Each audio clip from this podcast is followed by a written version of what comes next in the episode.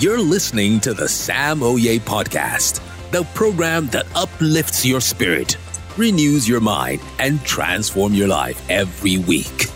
And now, here is your host, the Reverend Sam Oye.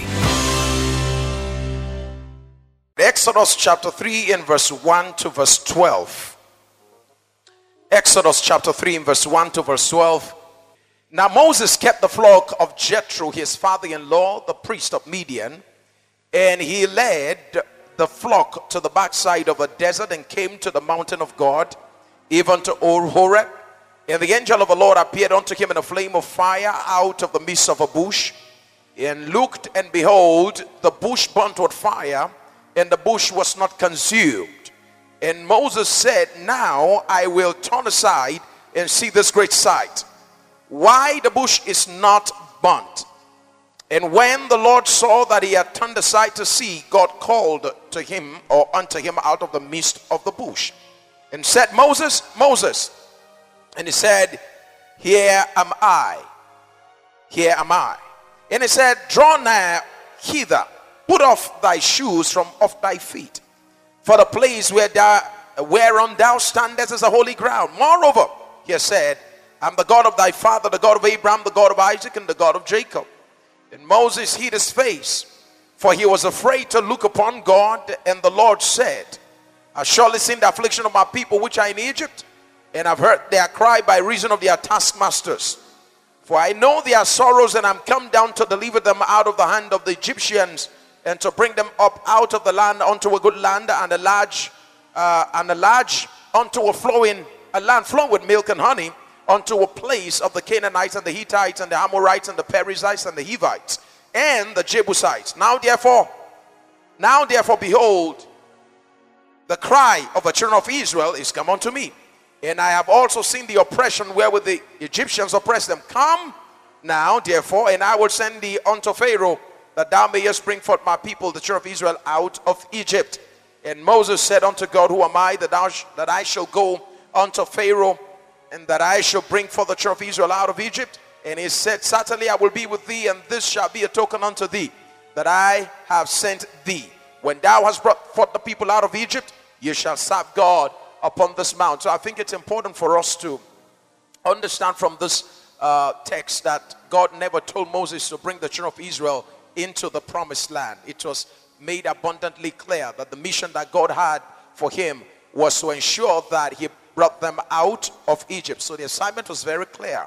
Amen. I want to pray that the Lord will bless His word this morning and um, cause your ears to be open and your hearts to receive understanding in Jesus' mighty name. I started a series of teaching with, you, uh, teaching with you last week, or yes, I think here last week. Praise God. I began talking to you about what I titled the unbreakable spirit. Amen. The unbreakable spirit. I will encourage you to get the uh, CD if you've not gotten it and uh, make sure you play it over and over again. There are a few messages you need to keep with you all through life because you will need them through the different phases of life. There are messages that are preached for just an occasion, and then there are messages that are preached that you will need for a lifetime. For instance, if you are someone who is going into marriage, it will be necessary for you to get all our marriage series because at one point or the other, you will need those teachings on marriage. Amen to Jesus. And then teachings like this that have to talk about survival, how to overcome the trials and the challenges of life. Uh, these are messages that you need to keep also in your kit because you will need them over and over again. I hope you do know that there is no place on earth where uh, there's no city of the world that is called challenge free city. Do you know any for anyone? I'm telling you the truth. If there is a city called challenge free city, I guarantee you the fact that you will not believe in there. Some of the richest guys in the world would have bought over that place. But the truth of the matter is that there is no place on earth where you are immune from challenges. So if you are not immune from challenges, then you had better be prepared for it. And that's why we're taking on on this series. And I want to look at dealing with failure today. How do you handle failures? Dealing with this subject on the unbreakable spirit, I want to look at how failure can break your spirit and then I want to show you how not to let failure break your spirit. Amen. Maybe so that I can get to know that I'm talking to the right people. How many of us here have ever failed before? Jesus. What? Raise those hands up. What? Amazing. Oh, I saw even two hands. Vicky, you raised two hands up. Lord have mercy. Okay, who's never failed before? I mean, I mean, we need to learn a lot from you. Who's never failed before? Raise your hands up. Okay. Good. So I think I'm speaking to the right audience, right? Okay. Now listen to me. I said something to them on Wednesday. If you've never failed before, it's for simple reasons. Number one, it's very simply because you're already on your way towards one. The rest of us here are either coming out from one or we're right now in the midst of one. But for you who didn't raise up your hand, let me guarantee you under God, you're on your way to one. Amen. It's a common thing. May your road be rough. You don't need to say, God forbid, it will be rough. Praise the name of the Lord. Now, what you need to do is to prepare for the tough moments of life. Hallelujah. Failure and mistakes a common universal experience. Failures and mistakes are a common universal experience. Americans fail, Europeans fail, Africans fail. It doesn't matter who you are, Caucasoid, Mongoloid, African American, Hispanic, it doesn't matter who you are. Failure is a universal experience. While it is true that some people are more prone to fail, the truth, however, remains that although these other people are more susceptible to fail or susceptible to fail. The truth, however, remains that ultimately we will all at one time or the other in our life fail. Failure and mistake can occur at a personal or corporate level. And oftentimes it will come without announcement. Failure and mistake can occur at personal levels or corporate levels. And most of the times, they will come without announcement. Sometimes you have indicators along the path that failure is on its way. But the reality is that we have come to discover in life that most of the times it doesn't come with warning signals. Just happens.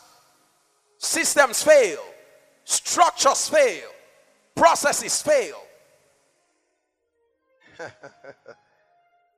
it doesn't matter what color you are, what race you are. Failure is a universal experience. There are different kinds of failures. You have academic failures. Sure, if you've written exam here in Nigeria before. Some of you were fortunate to have escaped WAEC, NAEC, GC, and some of you escaped JAMB. But the reality is that most Nigerians will, will tell you that they've experienced one form of academic failure or the other. And for those of you who didn't experience academic failure, there's something we call moral failure. Let me adjust properly and ask there's anyone here who has not had moral failure before.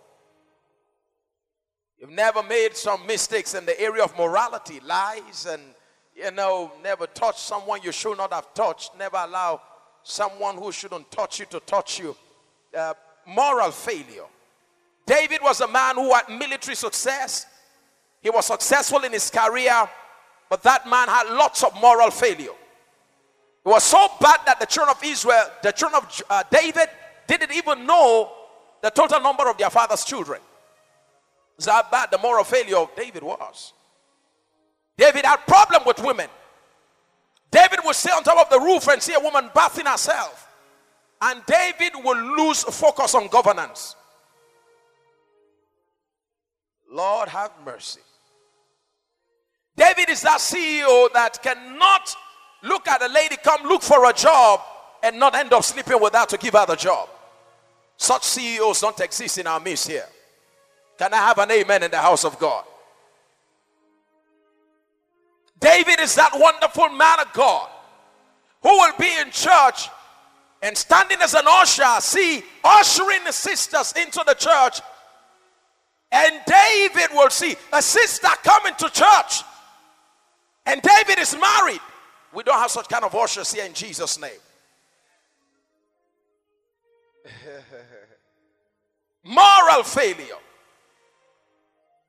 Abraham had moral failure, had spiritual success, but had moral failure. Was a man that ended up sleeping with his own concubine. Oh, yes, his wife put him under pressure, but he was a man that knew how to hear from God. Judah, the one that the Bible says the king, the scepter shall not depart from Judah, nor the lawgiver from before him.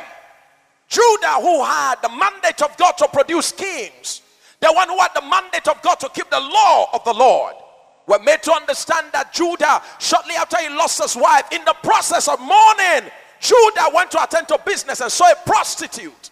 Not actually a prostitute, because down the line, generations to come, it was his own son, the lion of the tribe of Judah. Jesus was the one that was to actually see the prostitute, a reality of the shadow that his father saw.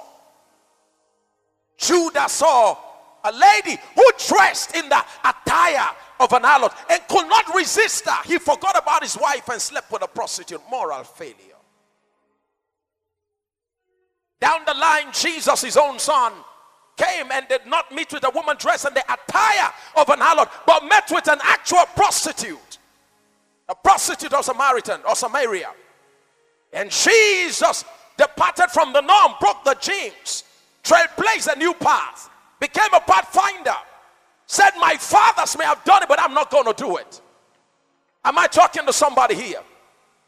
And I've always learned to say in this church, that if you are doing what your father is doing, you will never rise above your father.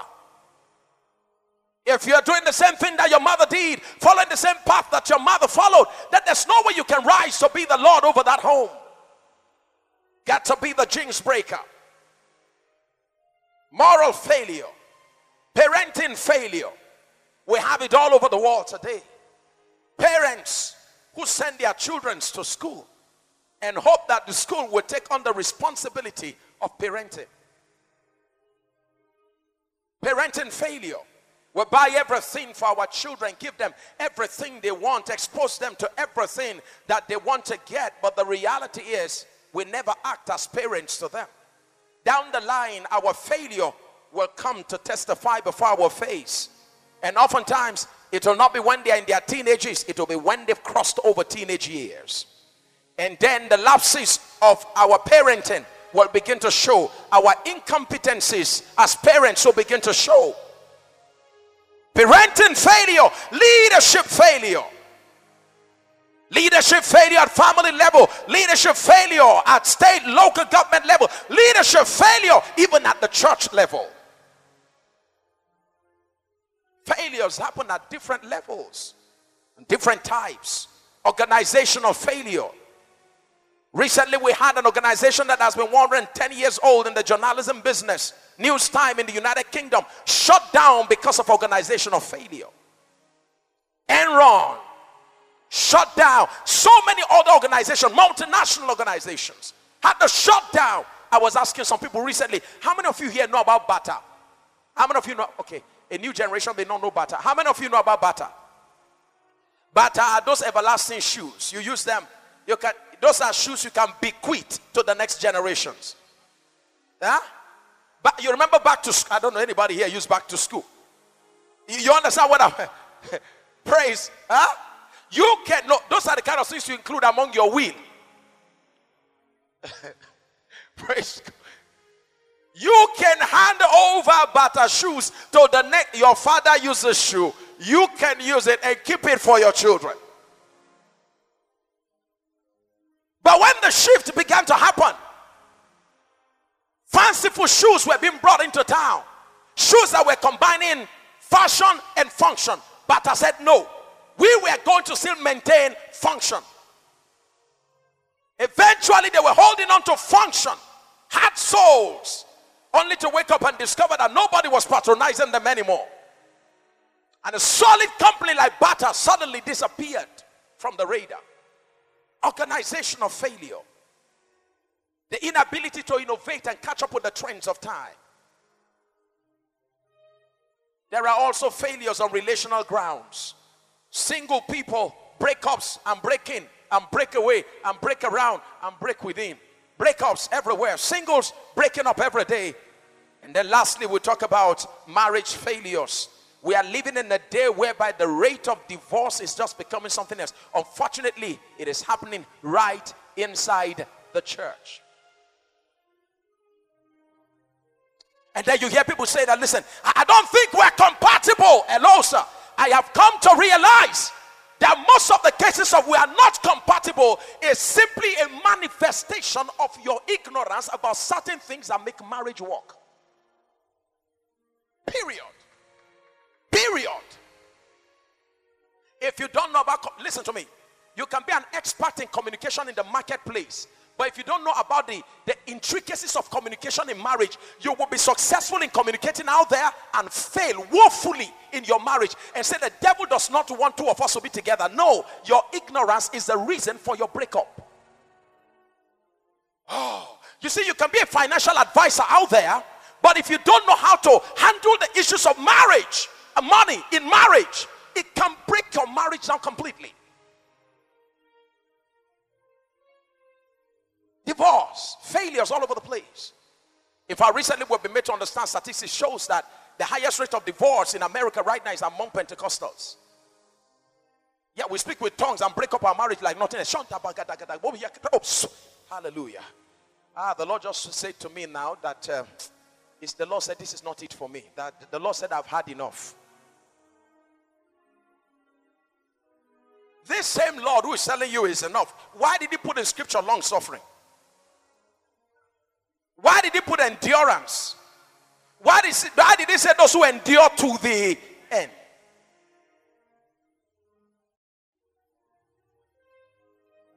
Am I talking to anybody here? Who through who through faith and patience do what, sir? Obtain. I don't know, Pastor Sam. I can't take it. We're now 21st century. Man can't stress me that way. Man can't press me that way. You can do all the rhymes, press, stress, and what, what again?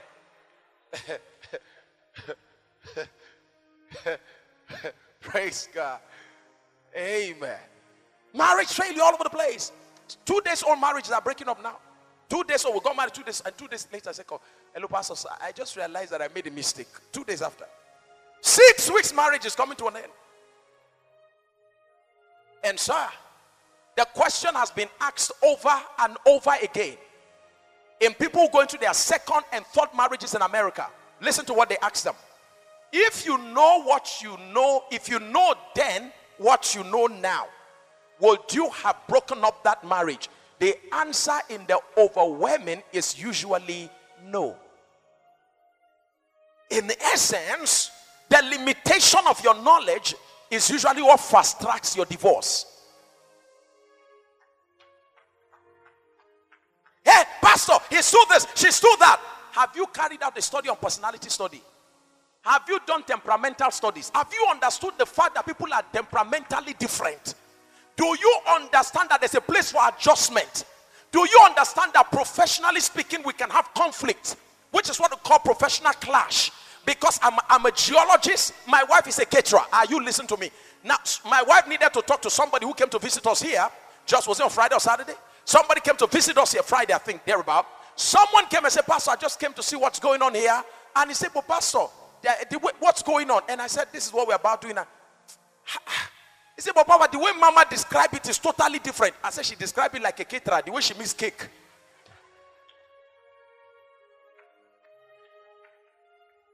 Somebody was called upon, and another one was called, and they blindfolded two of them and asked them to touch an elephant and describe an elephant. One was put around the horse, the other was put around the tail. And said, Describe an elephant.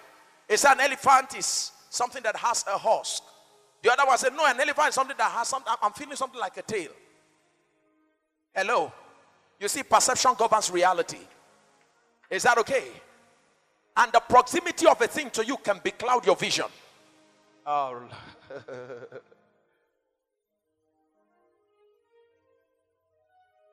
Okay, what was I speaking about today? What's the title of my message? Marriage failure. In fact, in fact, listen to me. Oh, if you don't equip yourself as a single person right now, the probability that your marriage will end up in a divorce is very high. It's very high. Because we're living in the days of impatience, microwave days. Mr. Biggs, fried chicken. Fried, you know, we don't wait for rice to cook and to be, to be cooked anymore. Fried chicken, fried chicken, fr- fried rice, quick. Can I get burger? Eh, and every it's coming out just like that. And now also I come into marriage with a microwave mentality and expect that someone who's been fixed and fashioned after about 30 years will change because I'm just the angel that I just stepped into his life within three months.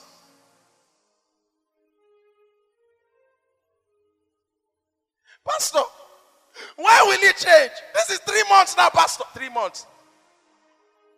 You have just started, though.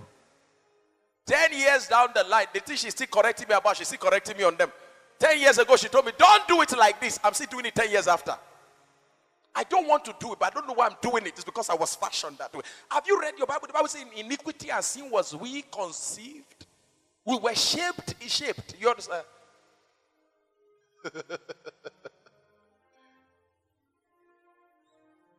I was cracking a joke recently about um, one of our young men in Lagos who happens to be an accountant, got married to a lady who happens to be a lawyer. And then, you know, the lady called me and said, Pastor Sam, you need to come and talk to your son. I said, What's the problem? They we got talking.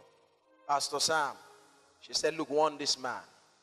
Every little thing wants me to give him a detail, how I spent money in the market. And I said, ah, Bro, what? You have time for those kind of things? how much a woman bought pepper. I mean, you really have time. You must have time. And then, you know, the next thing I, I said to him, I, I said to her, I, I mean, I asked him, I said, What's your problem with that? He said, Pastor, this woman argues a lot. She just liked to win an argument. At that point, I paused and I said, Come, what did your wife study? He said, No. I said, What did you study? Accounting. I said, Madam, come here. And you see, that simple discussion saved their marriage. Because they will have said, due to irreconcilable differences.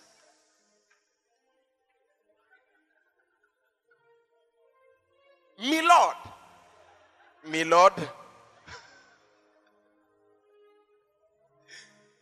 one funny case that one of our members had got one funny lawyer to defend him. Defend case. He was, me Lord, me Lord, me Lord. And the other guys were busy firing him, me Lord, me Lord. I, I called him and said, excuse me, is this the kind of case you come to come and witness? I can defend you better than this guy. Where did you pick this one from? Were you going to pick and you picked him along the what's the problem? He says, I didn't know. I said, You better know. due to irreconcilable. And can I say something here, sir? There will always be irreconcilable difference. Can you reconcile reconcile a Delta woman with a Yoruba man? How do you match that? What is the matching point? She will always remain a Delta woman. A Wofi, once a Wofi woman, always a Wofi woman. And hello, sir. Once an Egba man, Remove him 1979 when he told you bye bye to presidency. Bring him back 1999. Once an Egba man, always an Egba man. I didn't mention anybody's name, you know, sir.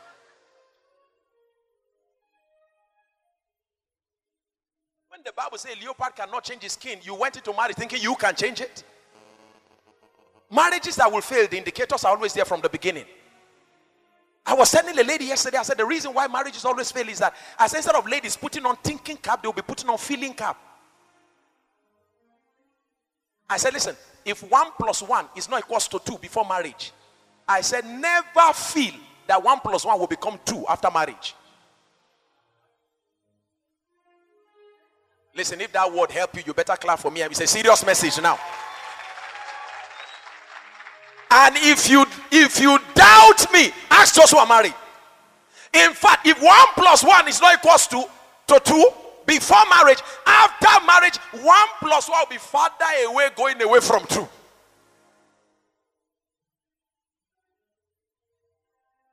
Acceptance is a critical thing. What that simply means is that listen, the key to marriage is acceptance, giving each other the unconditional rights to be yourself. Because it is, it is in the atmosphere of acceptance that people really change. You don't confront an individual to change the identity of the person. Every one of us have a sense of ego. We like to protect, shield our individuality. And when you come strong on me trying to change me, the next thing I do is to put up a tough defense. But when you come around me say, now wow, now wow. Ah, ah, you, you just your lie sometimes eh, I just you know it makes it just excite me. I just where you go solve this lie, Sha. Anyway, what did they do before? You say you pass your message on. You don't have to say a serious thing in a serious way. Why am I talking about marriage this morning? Okay, somebody's been released. Eh?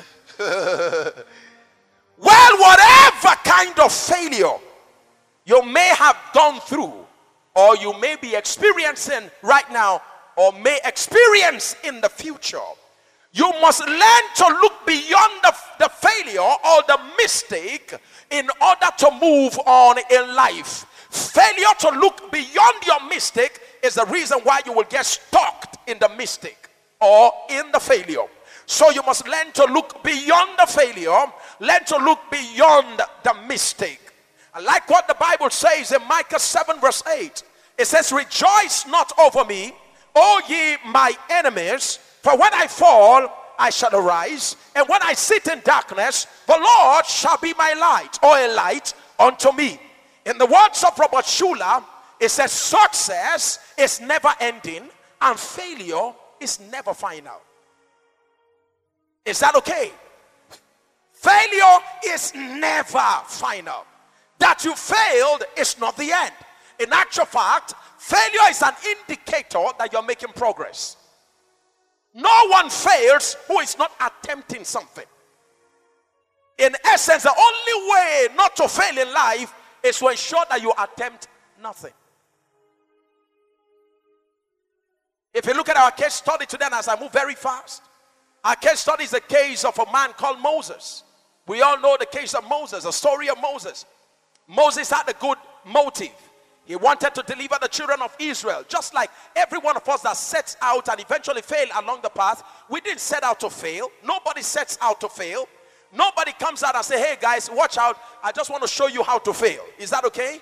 Nobody really sets out to fail in any venture of life. Nobody goes into marriage to fail. It just turns out that because of our inability to factor in certain variables of success, we end up failing.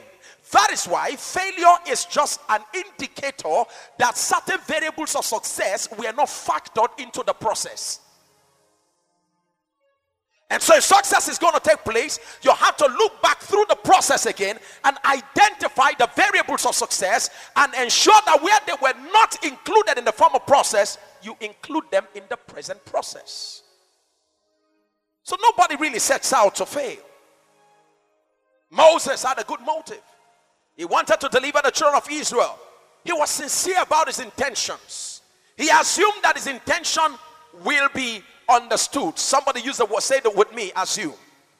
That is one of the critical causes of failure, also. Assumptions, presumptions.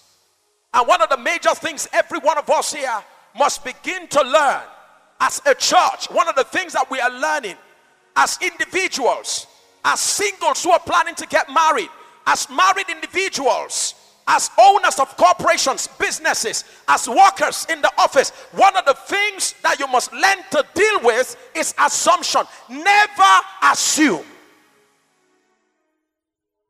Never assume. Moses assumed that the children of Israel will understand his intentions. And that was the beginning of his problem. Not only that, he stepped out to carry out what God would have wanted him to do, he stepped out at the wrong time. Somebody say, me timing. This is another critical reason why we fail. When we don't walk with timing, the understanding of timing. If you rise up too early to do something, you're bound to meet with a lot of failures and disappointment. If you rise up too late, you're also bound to meet with some mistakes. The right word there is to learn to be right on time.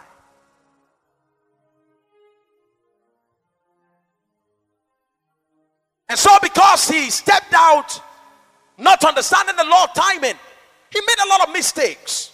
He failed. And then, as a result of the failure, Moses allowed the event to break his heart. It broke his spirit. And because his spirit was broken, Moses had to run out of town. Moses had to run out of business.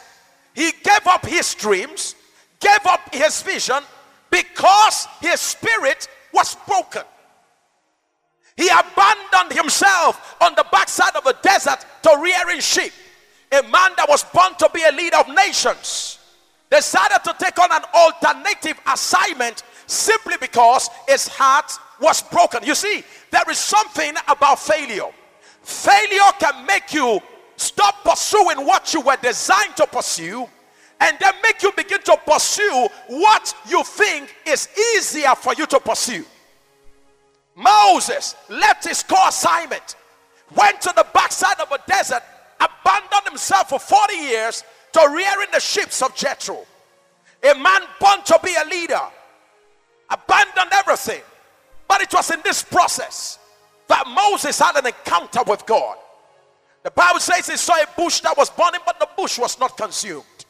And Moses decided to stop and look at the sight.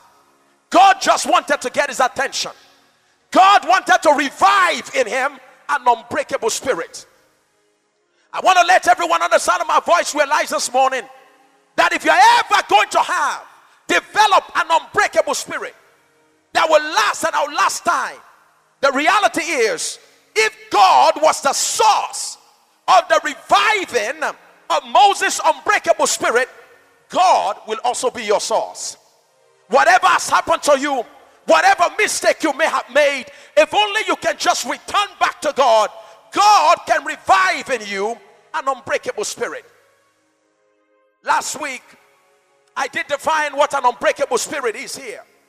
I said the unbreakable spirit is the spirit of perseverance, it is a spirit of resilience in the face of danger.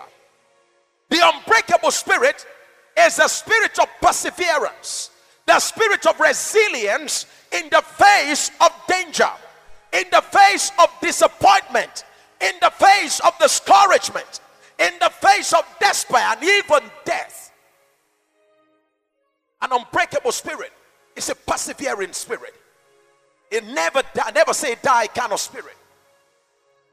The film that I like watching so very much that reminds me of an unbreakable spirit is Tom and Jerry.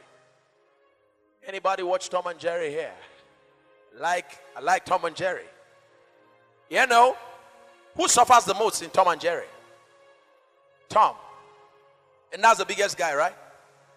And you know, I've seen that guy manifest the unbreakable spirit several times. Tom will be brought down, a whole building will collapse on Tom. He will go flat Somehow, Tom will kick out his legs. Uh, it's not done yet. It's not over yet. And somehow shake out the hands, and the guy comes back again and goes back again into the fight. You see, one of the things that I learned so very much from Tom is that sometimes you can lose the first rounds of a boxing bout and eventually go on to win the fight. And never let anybody count you out until God says you're out. Never.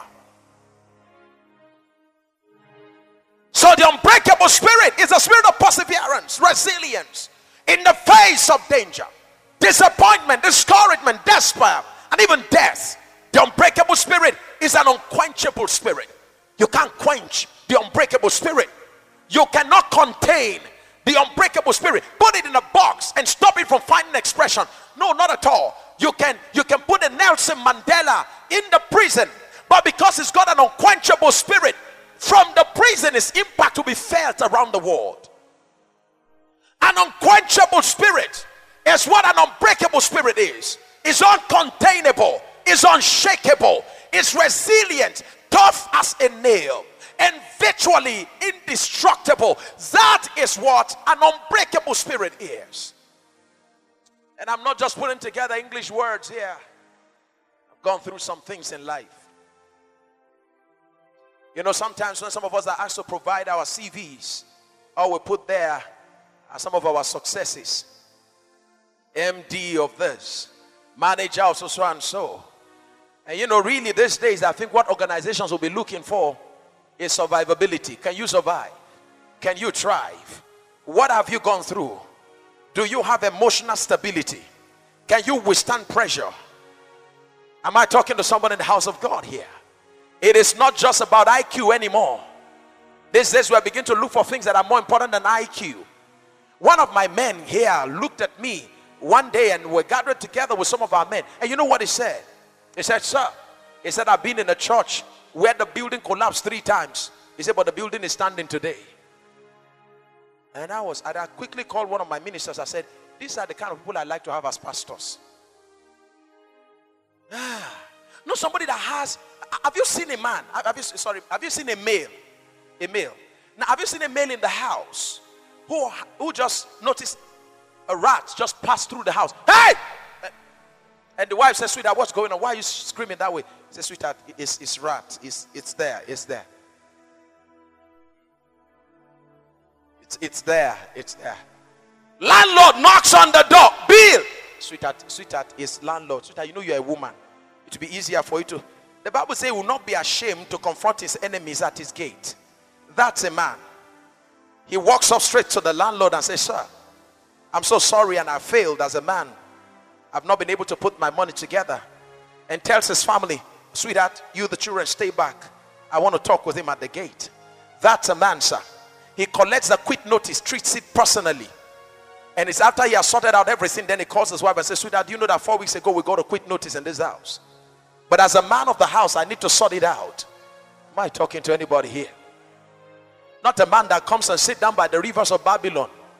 Right, hey, mommy. And the sweetheart, the sweetheart is, what's going on with you, baby? Baby, they sent me quit notice. So, so what do we do? I'm sure you heard the story of the man whose wife get back in Lagos. The wife was in labor. And as the woman was screaming, the man too was screaming. She was screaming. The, the, the closer I get, the more she screamed. And the more she screamed, the more the man was, yeah, yeah, yeah. So it was all of you screaming. And the nurse was like, what's wrong? Are you a man? And we're to call a long story short, by the time the woman opened her eyes with her baby by her side, she saw another bed beside her. Who is on the bed now? The husband too is on admission.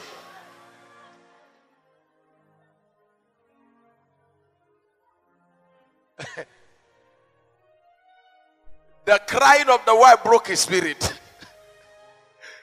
He said, me shake someone around you and tell the person, you need an unbreakable spirit. an unbreakable spirit dwells on the inside of every one of us. And it can empower us to go through the most difficult moments of life. If only you will allow your unbreakable spirit to find expression it can empower you to go through anything and everything that life can ever throw at you. How many of us know the man called Steve Jobs? Is a man of the moment now. At death, it seems he's even reigning more than when he was alive. And the reason why Steve Jobs is the one everybody's talking about. I was in Obafemi Awolowo University on Friday to speak to them. Guess who they were talking about? Steve Jobs. I was in Ibadan. Steve Jobs. All over the place. Steve Jobs. But most of the people that are even talking about him were people that didn't even know about him before. And I said, Why is this man this thick? And I got to discover that the strength of the man is actually in the philosophies that he, he has. So strong on the inside of him. At, I think at an early age of nine, Steve Job had already made up his mind that he will make every day of his life to count. Every day of his life. Listen to what's what someone said about Steve Jobs. I'm sure most of us have got, you've heard the story about the long road to the top. It is about the perseverance of Steve Jobs. We're made to understand that at a very tender age, Steve Jobs achieved some major success when he was 20 years old. He started Apple in his own parents' garage. The Apple that we all have iPad, Apple iPad, Apple iPod, and iPhones, and all of that. He started it in his mother's garage after dropping out from school. Praise God. And within 10 years, the company blows up into a $2 billion empire. Within 10 years. Blows up into a $2 billion empire. But at the age of 30, exactly 10 years after he started a great company, at the age of 30, The board of directors of Apple called Steve Jobs and they said to him, We want to take this company in a different direction. And as a result of that, they fired Steve Jobs, the owner of the company.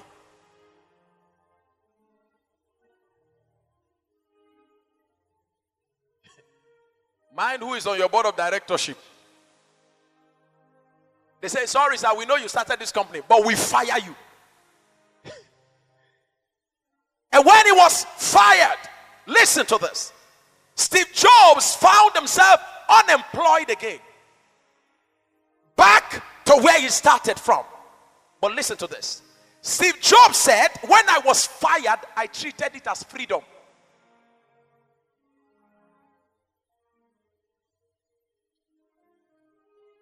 The moment he was fired, he said, The first thing it is, ah, praise God.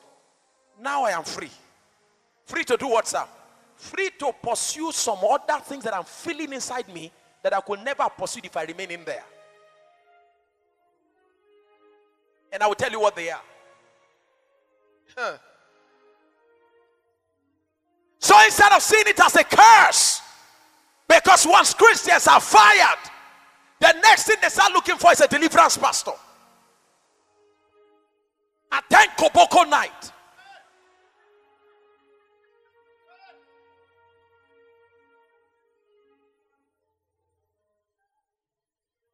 Start going from vigil to vigil. Looking for prophets all over the place.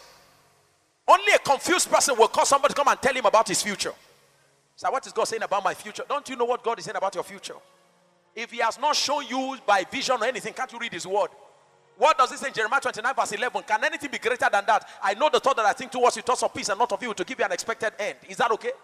A future that is glorious. That's how another version puts it. For Christians, when they are fired, they go for Koboko night. Sir, we're going between Ibadan to Ife, just about an hour journey. The number of prayer mountains we saw. Jesus Christ. Does anybody understand Ibadan here? Orioke Ikoyi. Ori- In fact, there was a case we had, we had, you know, the signpost along the path saying, Beware, prayer mountain, beware. Pray-. I mean, they just lined up like that. And I called the campaign in the car. Ah, can you see prayer mountain all over the place?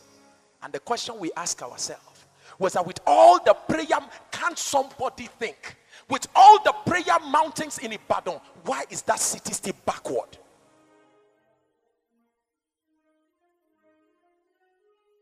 Dilapidated houses, roads bad, all manner of terrible things, no advancement. If you land at Ibadan, when I for the first time I landed at Ibadan airport, I say, Is this where you train rodents? Have you landed at Ibadan airport? The worst airport I have ever seen in this country. Maybe I've not seen others.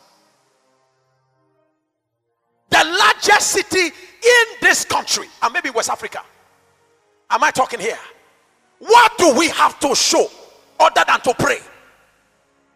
The Bible says God is able to do exceeding abundantly more than what you ask. Prayer. And then number two, think. Think. We pray, other nations have decided to think. The nations who think are far ahead of us. Those of us who pray are far backward. I am just imagining what will happen if we combine prayer with thinking.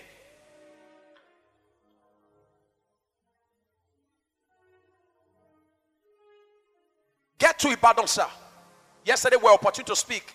I spoke to single parents, single, I mean, single ladies. I spoke to single mothers. I spoke to women. It was a women conference and all of that. And sir, when we had time to talk to single mothers, this lady sat down and they were, I mean, I was broken. I was so devastated. Because the common trend now in Ibadan is for men to, they, they have the capacity to impregnate women. They, they dash them children like nothing. And then walk out on their life, go somewhere else again. So you have a lot of single mothers all over the place. Grossly irresponsible men dashing women, children all over the place and flying out of town.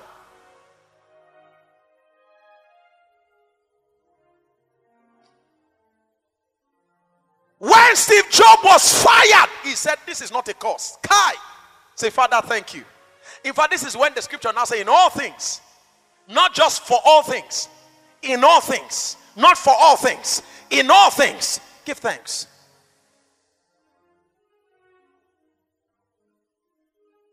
He later said that getting fired from Apple was the best thing that ever happened to him.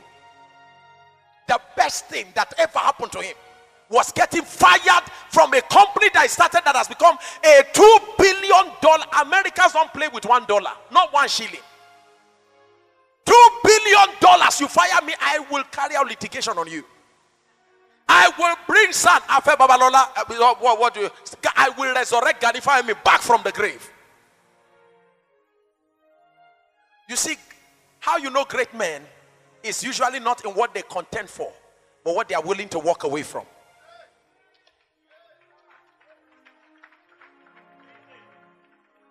You see, because a great man, if you take anything from him, you see, the thing you took from the man came from the man.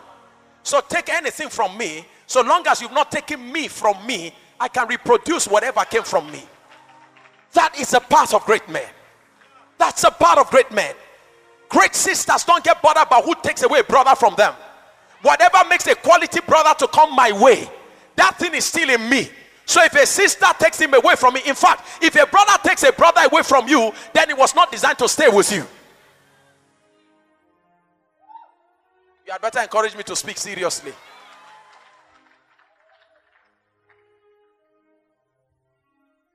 Consider it as the best thing that ever happened to him.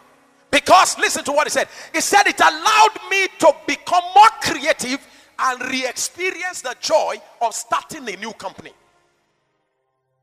The joy of starting all over again.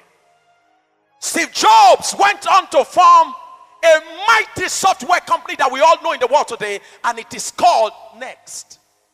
He went from setting up NeXT to setting up the largest animation company, they call it Pixar.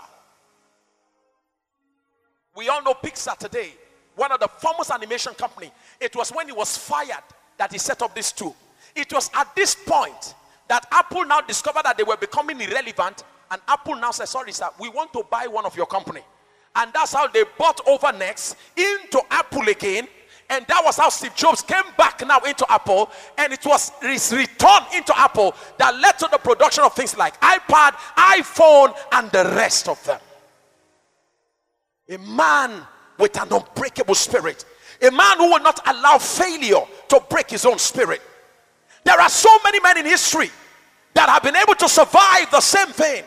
Men who have gone through failures, men who have gone through all manner of challenges, but refuse to allow it to break their spirit. For instance, I don't know if you know about the people that they call the Beatles. These are some of the finest singers in America. Before the Beatles started, they were turned down by a recording company that said, We don't like their sound, and their guitar music is out of order. It was that same guitar music that now distinguished them. Beware not to let another man's opinion of you become your reality. Never. Number two, there's a man called Charles Darwin, the theory of evolution. Charles Darwin was told by his father, his own father, that he will amount to nothing and will become a disgrace to himself and to his family. Charles Darwin proved his father wrong. Charles Darwin is celebrated all over the world today, even though Christians don't like him. But he's brought a concept that has come to stay. Whether you don't like the concept of human evolution, you will like the concept of the fact that we humans evolve. You are constantly evolving. The infusion of knowledge brings about evolution. Is that okay? What you knew yesterday has made you a better person today. Am I talking to somebody here? To that extent, you understand the concept of evolution. Even though we do not agree that we came, our descendants, our grandfather, apes and monkeys. We understand what he's trying to say. Number three, a man was told by his music teacher when they were carrying out a music class that as a composer, if he's planning to be a composer, that he was a hopeless composer. That there is no hope for someone like him. The person I'm talking about, ladies and gentlemen, is the world celebrated Beethoven. If uh, the choir members may not know him because you are all singing Kirk Franklin.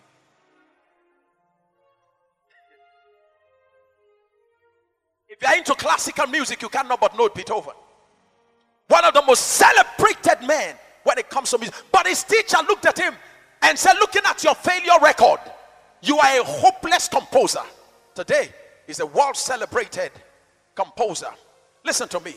If you fail, don't stay where you fail, go beyond where you fail. A man was fired from a newspaper company because they said that he lacked imagination and had no original idea. Who was I or who am I talking about? Walt Disney. Ladies and gentlemen, the world flies to Disney Island today, Disneyland today. Everybody's dream and desire, except if your children don't watch cartoon.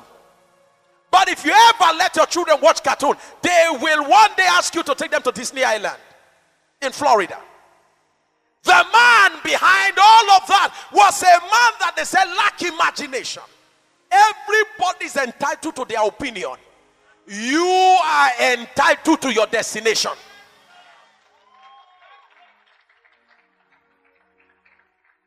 Am I talking to anybody in the house of God? A man was told by his own teacher that he was too stupid to learn anything. The teacher sat there and said, Look, I, I, I you know when children are being assessed, uh, this is a brilliant boy, he needs to work on his maths. A teacher looked at his own student and said, How do I assess this boy? And he said, Listen, um, you are too stupid. You, you understand? Now, listen, why would you feel if your child comes back home after an exam and brings his report card home? And you now want to look at teacher's remark. Your son is too stupid. Now, listen, I didn't say the son is stupid. Too stupid is a, quali- is a qualifying word. Is that okay? His stupidity is beyond the.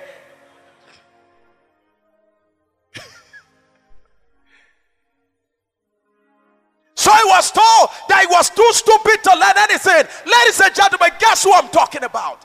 Thomas Edison. Is that the man you call too stupid to learn anything?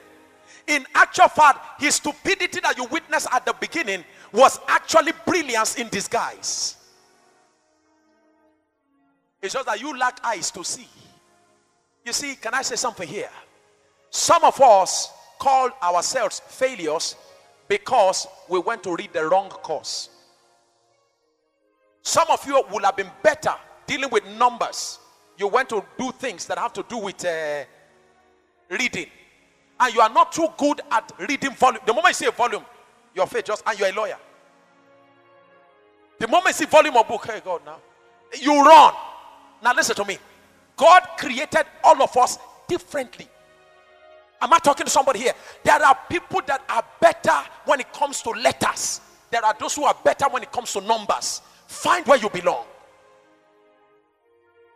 Sometimes the people you call failures are just those who went to wrong on the wrong run on the wrong track.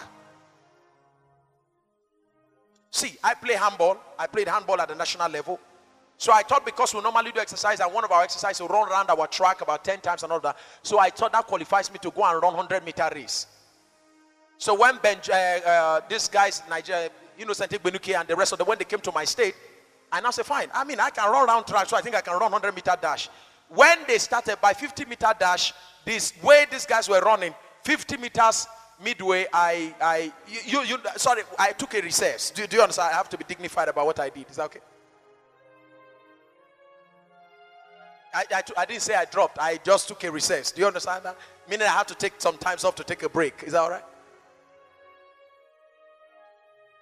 I remember, I remember in my inter, inter house, inter house sports, we had a situation like that. And then my house was being represented by a friend of mine who is a good marathoner. And then the blue house was being represented by one guy the moment they say on your marks, it was supposed to be an 800 meter race. On your marks, get set, everybody go. And this guy from Blue House pulled out. Ah, 200 meters, he has already gapped everybody. I was upset with the guy in from my house. What a disappointment. The guy was just going. Ah, I said, what a reproach. Who sent us to select this guy? The guy was just going slow, steady. i like you to know that because you are slow doesn't mean you will fail. And the fact that you are fail fast doesn't mean you will succeed. Sometimes those who are fast are the ones who fail, those who are slow are the ones who are sure. Take it easy. The guy was just going slowly, slow and steady. By the time, so I, I, you know, it disappointed me about my. By the time I was going to raise my head at the 300 meter mark, I, I was looking for the blue house guy. I couldn't find him. I, what's going on? so I called somebody. I said, "Where is that blue house guy that was lead? I even thought he had finished. They said, "Sir, look at that place in the field. Can, can you see somebody lying on the ground?"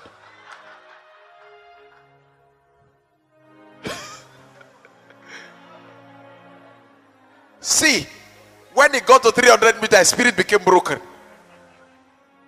At the 400 meter, my house guy began to, he calls it pull out. His speed began to increase. 500, he began to go. 600, 700, this guy pulled out. The speed with which the other one started was the one my house guy used to finish. I went and met him and I said, Why did you do it that way? He said, Marathoners divide their strengths. And you know, life is a marathon, life is not a sprint. Divide your strength. Don't run now what you should be running then. Hallelujah. Ah, let me quickly move on. Now, I don't know if anybody has heard about a man called Albert Einstein. Have you heard about him? Now, this man was not able to speak when he was four years old, and his own teacher now opened his mouth and said, Albert Einstein will never amount to anything.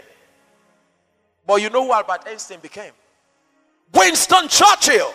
While he was in his sixth grade, the teacher looked at him and the teacher said, Listen, we want to give you a certificate because we don't know what to offer you, considering the kind of.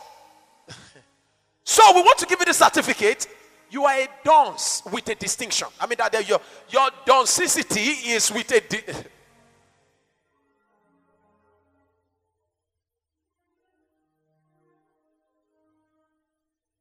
How many of you know Winston Churchill? I think one of the best prime ministers the United Kingdom ever had. Am I talking to somebody here? Winston Churchill. That was someone that somebody said, You will amount to nothing. When he got home, the mother saw that. She said, My son, disregard whatever your teacher has told you. Only what your mother tells you should matter to you. And the mother began to pour confidence into her son. And the boy rose in the face of those who said he will amount to nothing and became the first citizen of the United Kingdom. A man was cut from his high school basketball team I'm a storyteller this morning. A man was cut from his basketball team. He went home, locked up himself in his room, and cried. But he refused to take failure personally. They said he was not qualified to make his high school basketball team. Ladies and gentlemen, he said, No, they may not take me in my high school basketball team, but at least I can be playing basketball in my community. The man rose up to become the famous, the one and only Michael Johnson. What do you think would have happened if Michael Johnson had allowed what they said about him, the failure that came his way? What if he had allowed it to break his spirit? The world would have missed celebrating a man like Michael Johnson. Michael Jordan, sorry. I want to say some few things to you. Haven't talked to you about those people. Let me close with this. How can you develop an unbreakable spirit also? Number one, Take responsibility for your mistakes and failures and learn from it. Failures are signposts that you can have a better future if you learn from it. Take responsibility for your failures and your mistakes. Learn from it. As a senior pastor of the church, I am responsible for anything that happens in this church. I take full responsibility. If anything ever happens here, I'm fully responsible for it. I like what I saw in Japan. Because of the flooding that came to Japan recently, the people rose up and said, Sorry, Sir Prime Minister, we didn't like the way you handled this flood. And the Prime Minister said, I'm so sorry about that. And you know what he did, sir? I watched what happened in Japan. I thought that man did his best. The man was constantly on the news, but they still felt, looking at the standard that they do expect from their leader, he fell short of it. Unlike in my one, sorry, unlike in a country in West Africa,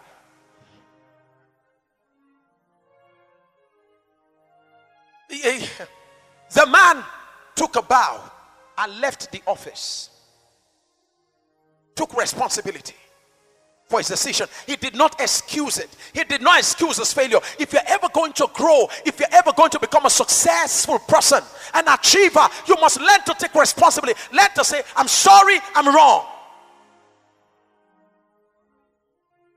Number two, you must never allow people's comment or opinion of you to become your reality. Never. Number three, you must learn to see failure as a learning process. Learn to see failure as a learning process. Number three, number four, you must always remember your original goal before you fail. That's what the Bible said. Who for the joy that was set before him did what, sir? Endured the cross. Always keep your original goal before you. Always make sure that failure does not come to steal that from you. Number five, am I correct now? You must network with like minded people.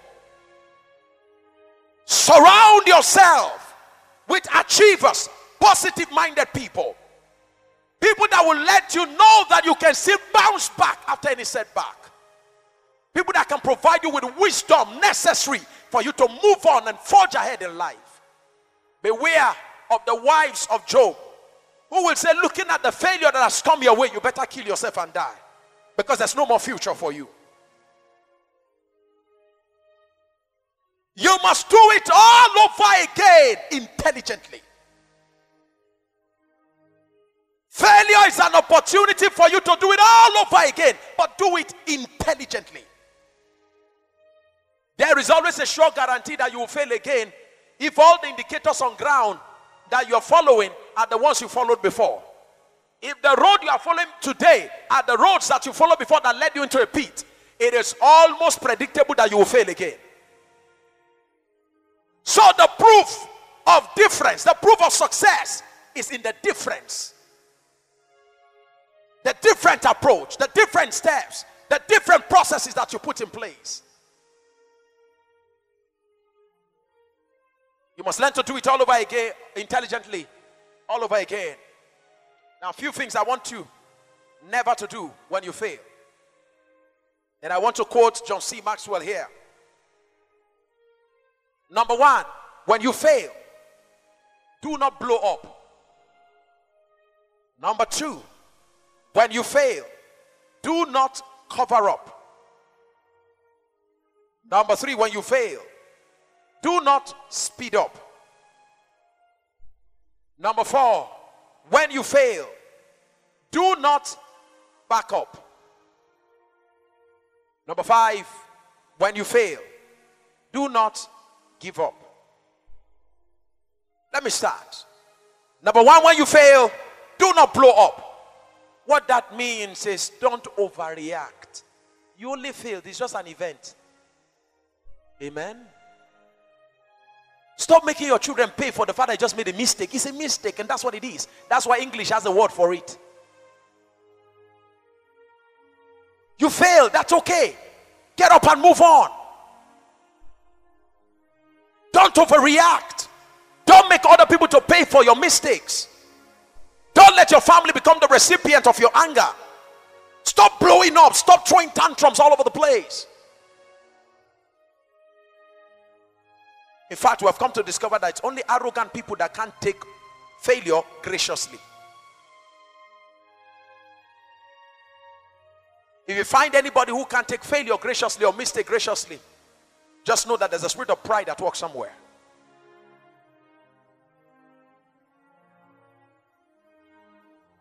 Learn to take failure graciously. Don't blow up. Stop going around blaming everybody. If you're the head of music, something goes wrong in the music department, take, take complete take complete responsibility for that. Stop blowing up. Stop blaming the solo leader. You just take responsibility. And as a pastor, I take responsibility for everything. CEO, take responsibility. Number two, don't cover up. What that simply means is that when you face, stop trying to bury it. Stop trying to bury it. Someone said something to me, I think most graciously, uh, Vicky said that to me last. We're talking about the case of the elephant. You know, if something is dead and you bury it, you cover it up. You bury it inside your house. You don't want anybody to know about it. How long can you bury it? For a while. Is that okay? Because over time, it's going to start smell, smelling out. The stench will come forth. Stop trying to bury anything.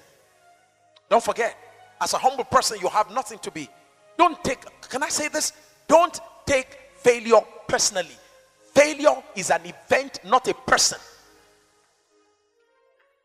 You can fail and not be a failure. That you fail doesn't mean you're a failure. The world has come to prove to us over and over that some of the most successful people in the world were the ones who failed the most.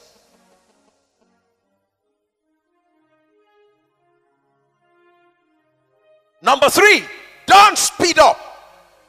When you make a mistake, I've seen that. A lady was just talking to me and she was like, Sir, you know, the reason why I quickly rushed into that relationship was because the one I was in just broke up. That's a speed up. Is that okay? Pastor Bimbo will always say this, say, Pastor Sam, if there is a breakup, the right thing to do is to give yourself minimum six months. At most one year.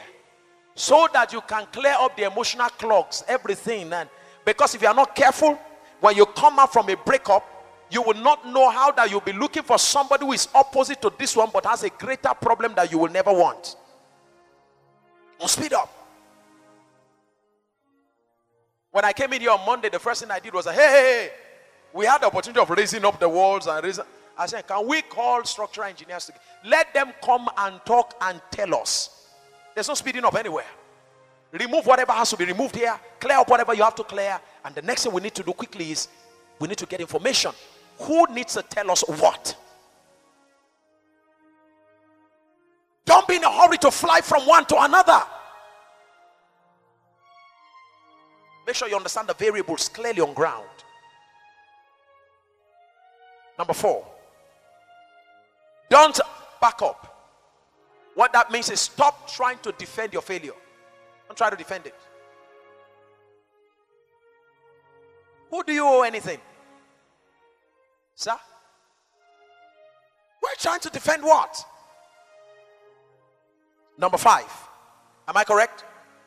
Do not give up. Stop trying to quit because you've just failed or had an experience of failure. Never let that make you quit. Last week, I told you as Harvest House members that we have demonstrated indeed what I call the unbreakable spirit.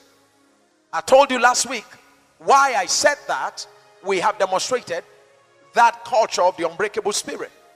And it is simply because we have discovered now that you can remove our roof. But we know that the banner over us is still what? I said to you last week that you can pull down the pillar of our building. But the pillar that holds our lives so strong is still in place. I said to you last week that you can remove the doors of our building, but our access to favor cannot be removed.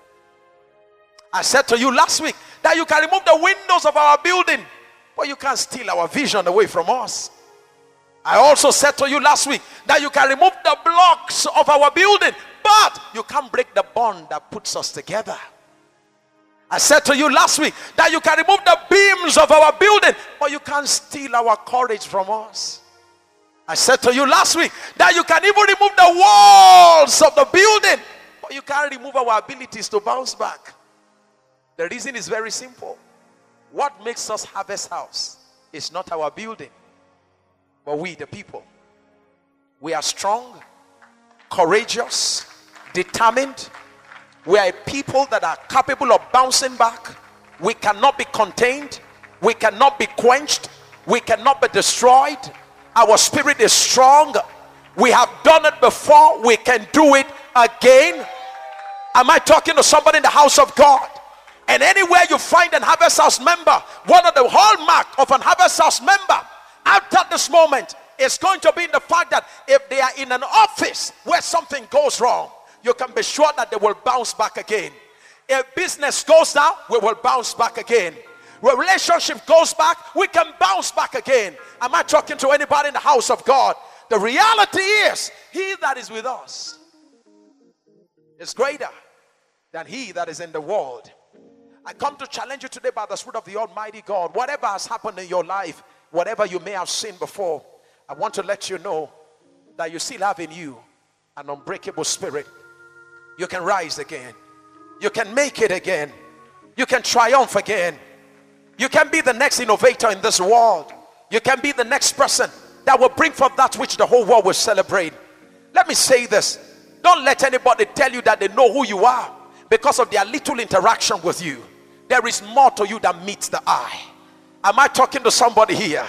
Under pressure, you will know the kind of person that I'm made up of. Some of us here appear too weak in terms of our visual looks. But the truth of the matter is, there's a heart of steel on the inside of us. We are not spineless worms, we are not vegetables. We are human beings with backbone. We've got courage on the inside of us. Am I talking to anybody here? If you failed last week, I'd like you to bounce back because this week is your week of triumph. If you made a mistake last week, I'd like you to get ready because this will be your week of success. Sit down and look at the variables. Ask yourself the most important question Which of the I's did I not dot? Which of the T's did I not cross? Where was I supposed to put a comma that I didn't put a comma? And get back and fix everything that needs to be fixed. And I guarantee you one thing you will rise again. I said you will rise again. Faithful is he who has called you who is able also to bring it to pass. The Bible says, Cast not away, therefore, your confidence. It has great recompense of reward. For you have need of patience that after you've done the will of God, you might obtain the reward. Am I talking to anybody in the house of God? Yet a little while, and he that will come will come and he will not tarry. I'm so excited in God because the things that the Bible talks about that God is about to do, the Bible says, eyes have not seen, ears have not heard, neither has it entered into the hearts of men. The things that God has in store for those who love Him. I came here to announce ahead of time to everyone under the sound of my voice that what has happened today, what has happened yesterday, cannot be compared with what God Thanks for listening. If you're enjoying this episode and you like to help support the podcast, please share it with others. Post about it on social media, leave a rating and good review. To catch all the latest from me and connect with thousands of people globally, download my latest app, the Transformers Hub, on iOS and Android. You can also follow me on Instagram, Facebook, YouTube, and on Twitter at RevSamOye. Thanks again I'll see you in the next episode.